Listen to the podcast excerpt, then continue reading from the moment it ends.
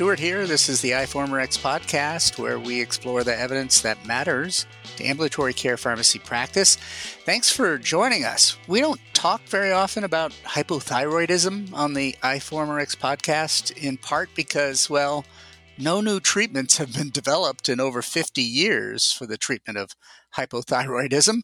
Levothyroxine is the drug of choice, and it works. Yes, there are a few people who still cling to thyroid extract, USP, and perhaps some people really do feel better when they get a little triiodothyronine or T3 along with their thyroxine or T4. But for the most part, the treatment of hypothyroidism is very straightforward. But while levothyroxine is the standard of care recommended by nearly every guideline and professional association, many experts recommend sticking to a consistent levothyroxine replacement product and recommend against product substitutions. Indeed, many physicians and patients insist that branded levothyroxine products are superior to generic products. And this controversy goes back to the 1980s and 90s when Flint Pharmaceuticals, who was the makers of Synthroid at that time, but it was later acquired by Boots Pharmaceuticals, waged a marketing campaign against product substitution and then suppressed data about the bioequivalence of their product when compared to other branded and generic products.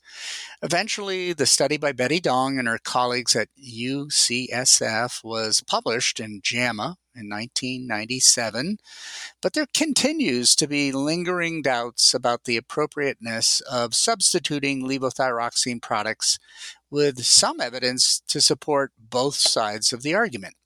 So, nearly 30 years later, it's still not clear whether or not patients can safely switch between levothyroxine products. So that's why I'm hopeful that a recent study published in JAMA Internal Medicine might finally put to rest some of this controversy. And joining us today to talk about this study are Dr. Connie Liang and Dr. Kathleen Pincus from the University of Maryland. In addition to being a member of the iForumRx editorial board, Dr. Pincus is on the faculty at the School of Pharmacy and practices at the University of Maryland Family and Community Medicine Clinic. And she's also the residency program director for the PGY2 ambulatory care residency, which Dr. Liang is completing this year. So, Connie, it's great to have you as a first time contributor to iForumRx. And Katie, it's great to have you back. Welcome. Hello. Thank you so much for inviting me to this podcast today, and I'm very excited to be here. Hi, it's great to be back on the iForumRx podcast. Thanks for inviting us. So, Connie, I'd like to start with you before we talk about the study that the two of you reviewed in your commentary. As I mentioned in the introductory comments, levothyroxine product substitution still remains a bit controversial. And I'm wondering if you can give us a brief history lesson and highlight some of the evidence that supports substitution and some of the evidence that suggests that it's not a good idea. And, and what do the current treatment guidelines recommend? So, oral thyroxine replacement therapies have been used to treat hypothyroidism since the early 1900s, before drugs even had to be approved by the FDA. And then the 1938 Federal Food, Drug, and Cosmetic Act and the 1962 Kefauver-Harris Drug Amendment required manufacturers to prove both safety and efficacy before a drug can be marketed.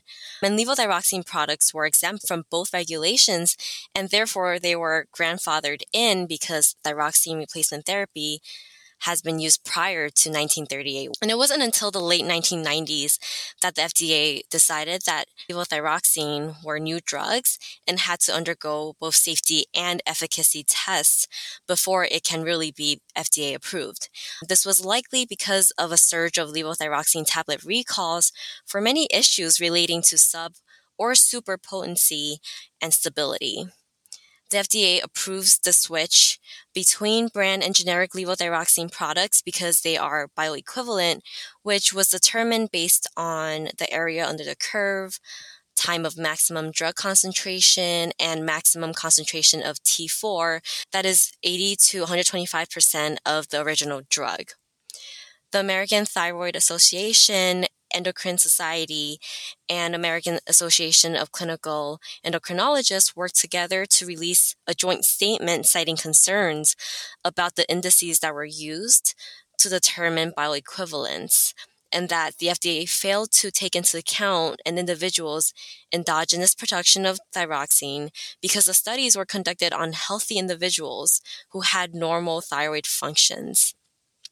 They believe that a true and more appropriate depiction of bioequivalence and therapeutic equivalence should be based on assessments of a patient's TSH, the T3 and T4 levels when the drug is at steady state, which is around at least four to six weeks after starting levothyroxine therapy. So this leads us to the 2014 American Thyroid Association guideline for the treatment of hypothyroidism and their recommendation against switching between levothyroxine products because of these concerns for variations in therapeutic effectiveness. And if a patient switches to a different levothyroxine product, it is recommended to check the TSH levels when the drug is at steady state after the switch occurred. In 1997, Dr. Dong and colleagues conducted a single blind randomized four way crossover study to evaluate the bioequivalence of two brand and two generic levothyroxine products. Um, the parameters that they looked at included area under the curve, time to peak serum concentration, and peak serum concentrations of TSH, T3, and free T4, none of which yielded a statistically significant difference between the formulations. However, it is important to note that the sample size of the study was small, which included only 22 patients, all of whom were women. Now, in the recent years, a few retrospective analyses were conducted. In 2019, Hennessey and colleagues compared clinical outcomes of patients who switched from Synthroid to another form of levothyroxine and found that the cohort of patients who switched had a higher risk of adverse clinical outcomes, which included diagnosis of chronic kidney disease, depression, hypertension, and obesity two years after switching compared to the one to one propensity matched cohort of patients who remained on brand Synthroid. In 2020, Brito and colleagues compared the efficacy of generic and brand name levothyroxine in patients who were newly initiated on levothyroxine for mild hypothyroidism and found that there was no difference in proportion of patients with abnormal TSH at baseline who achieve normal TSH levels within three months. So as you can see here, the different studies have conflicting results, and it is still unclear whether different levothyroxine products, whether brand or generic, are therapeutically equivalent to each other, and many providers are definitely more comfortable with dispensing brand name Synthroid. Another problem is that oftentimes the switch between products occur unnoticed in the outpatient pharmacy. And so the question becomes, does this increase the patient's risk of safety events due to dysregulation in thyroid hormone levels?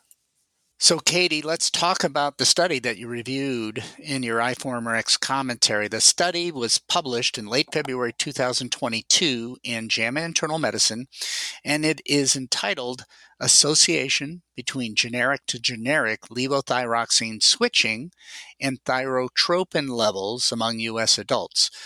Of course, we provide a link to the paper on the iForumRx website, as we always do, but can you give us a brief summary of the study methods and its results? So, this study used administrative claims from Optum Labs Data Warehouse, which is a large database that includes information on both commercially insured and Medicare Advantage enrollees. And they looked at that data for 10 years. They included adult patients who filled at least one prescription for one of the three most common manufacturers of generic levothyroxine at the time. So that included Mylan, Sandoz, and Lannett.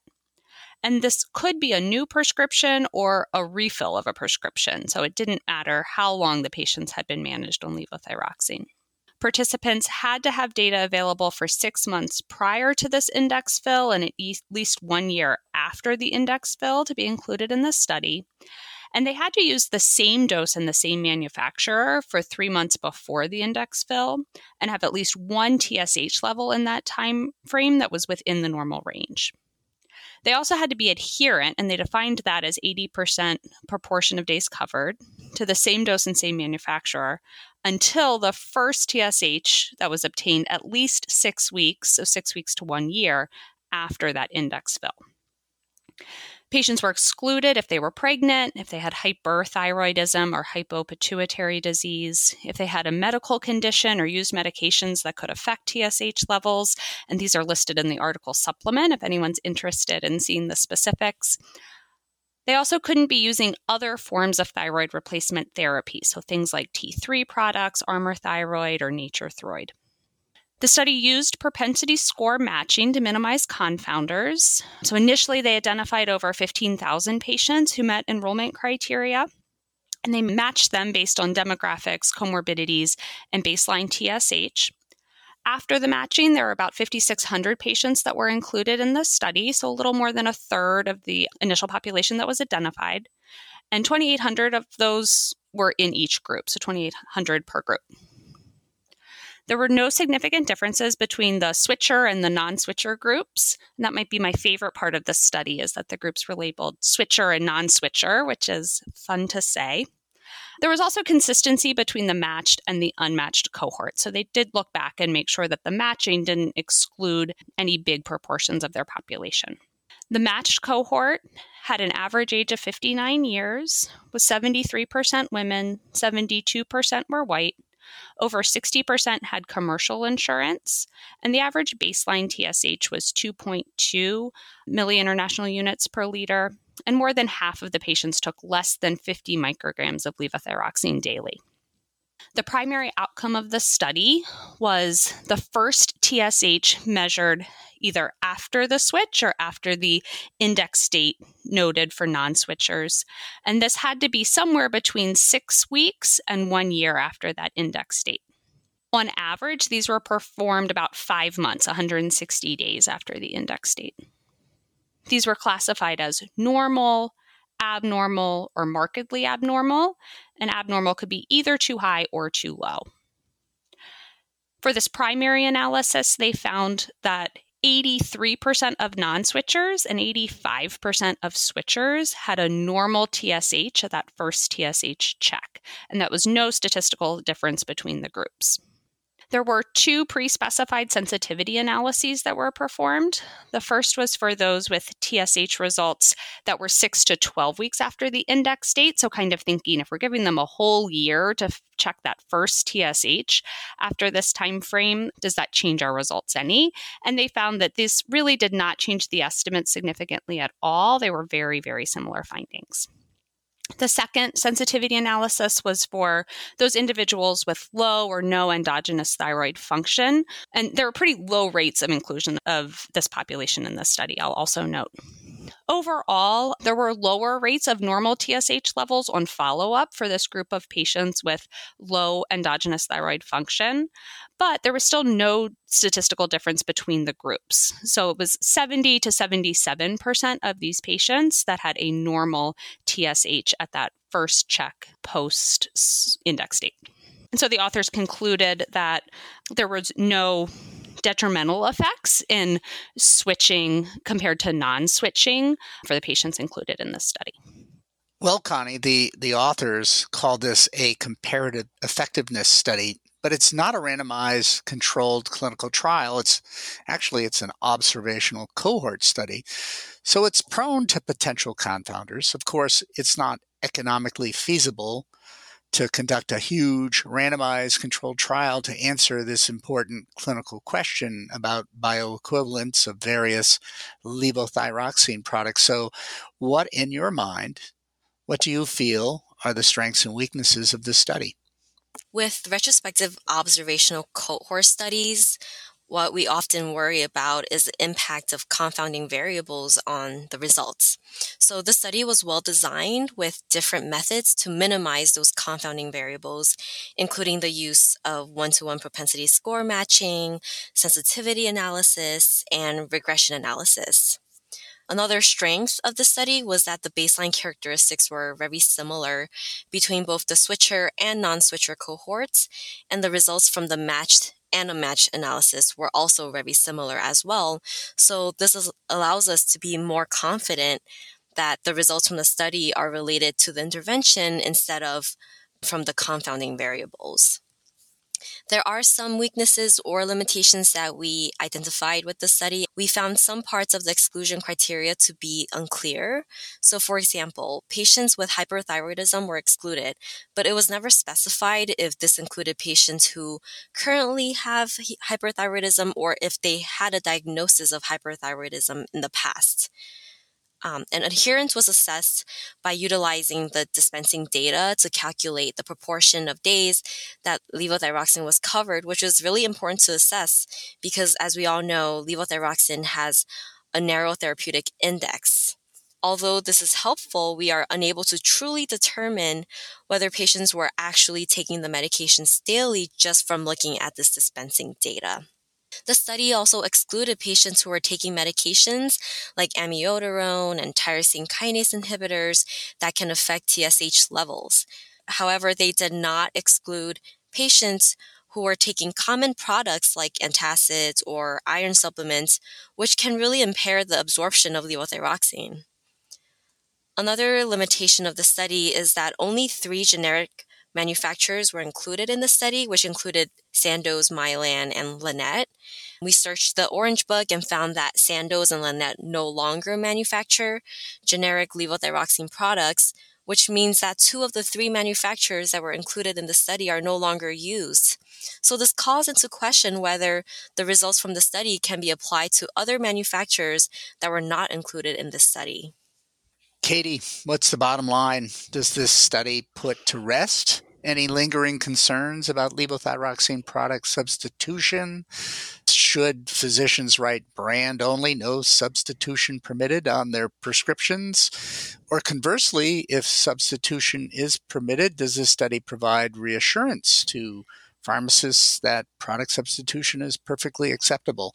And finally, should insurers continue to pay for branded products?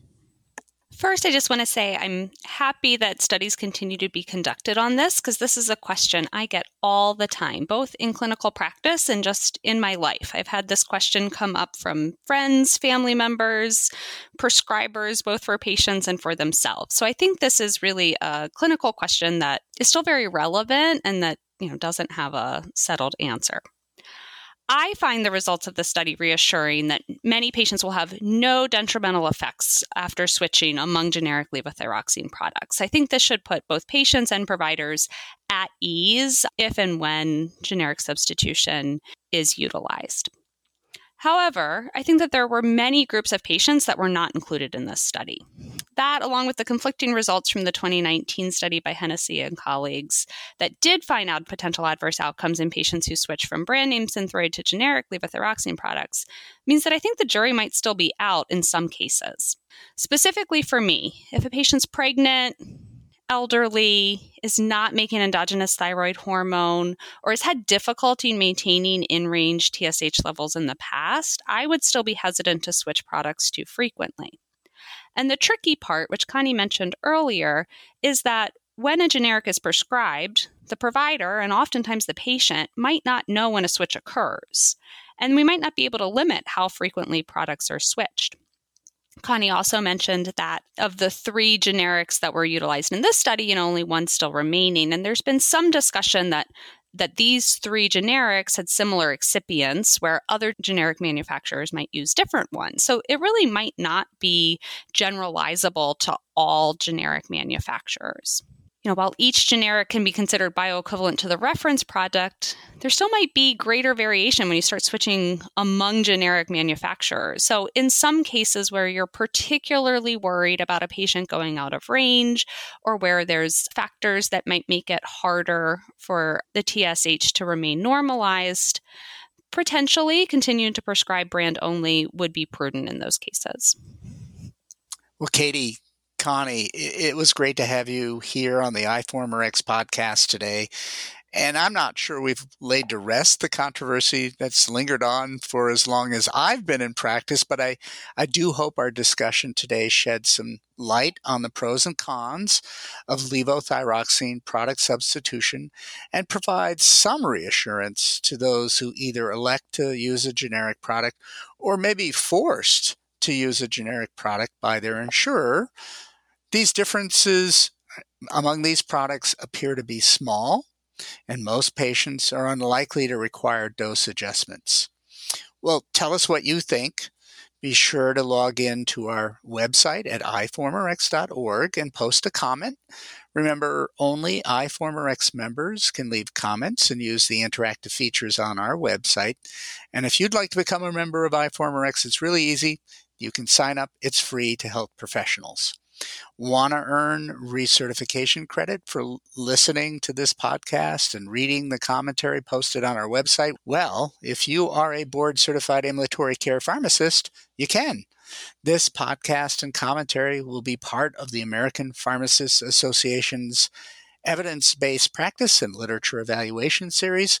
The program is available online, on demand, anywhere, anytime through APHA just click on the link posted below the written commentary, which is posted on our website to learn more. And lastly, a big shout out to Catherine Montag Schaefer, a clinical pharmacist who's on faculty with the University of Minnesota Medical School Department of Family Medicine and Community Health. Catherine reached out to me some years ago asking about how she could get more involved with iForumRx, and over the years, she's written several commentaries, reviewed commentaries, recruited new members, and most recently joined our editorial team. So thank you, Catherine. It's been great to work with you over the years, and I look forward to more great things to come. Well, until next time, this is Stuart Haines, editor in chief of iForumRx, signing off.